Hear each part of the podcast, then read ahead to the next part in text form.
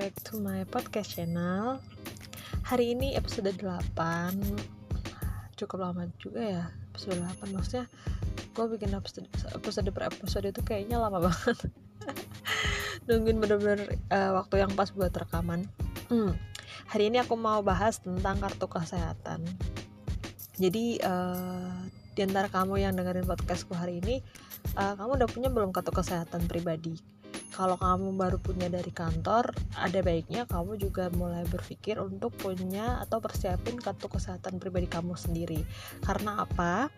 Uh, beberapa alasan kenapa uh, kamu harus punya kartu kesehatan sendiri. Karena kalau misalkan sewaktu-waktu kantor cabut kartu kesehatan yang kamu punya dan kamu berada dalam posisi yang nggak punya nggak uh, pegang duit sama sekali dan harus amit-amit masuk rumah sakit atau harus sakit nanti kamu harus uh, bingung kamu pasti bingung uh, gimana bayar biaya rumah sakitnya nah kartu kesehatan ini kamu bisa cari di asuransi terbaik yang kamu percaya atau uh, kamu juga bisa uh, beli di Prudential. Kalau di Prudential sendiri, aku mau informasi tentang kartu kesehatan yang namanya PPH Plus atau Pro Prime Healthcare Plus.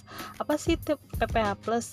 Kalau kamu uh, nasabah lama biasanya dulu kalau nasabah lama punyanya kartu kerang atau kartu warna merah dan itu pasti ada limitnya bener ya nah kalau PPH Plus ini dia nggak ada limitnya, dia sudah membayarkan sesuai tagihan. Maksudnya gimana gitu? Kok membayarkan sesuai tagihan? Jadi kalau misalkan pakai PPH Plus, kalau uh, sekiranya masuk rumah sakit, kamu nggak perlu lagi tuh worry uh, nanti biayanya ada nombok berapa ya? Nanti uh, aku perlu bayar berapa lagi ya tagihan rumah sakitnya. Nah di PPH Plus ini bagusnya semuanya sudah sesuai tagihan.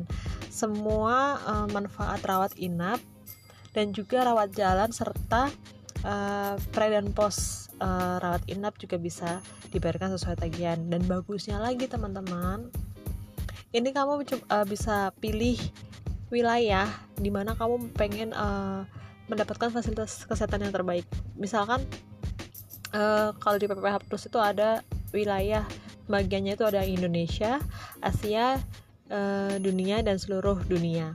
Jadi uh, sesuai ini sama mungkin kamu lebih lebih suka untuk berobat ke Malaysia, oke, okay, kamu bisa ambil uh, plan yang silver atau uh, kamu bisa ambil plan sesuai yang kamu mau. Kamu fleksibel banget nih. Bisa pilih satu kamar satu orang atau satu kamar dua orang. Dan bagusnya lagi kalau untuk PPH Plus ini yang paling aku suka untuk fiturnya atau uh, manfaatnya yang ada itu ada namanya biaya perawatan kanker.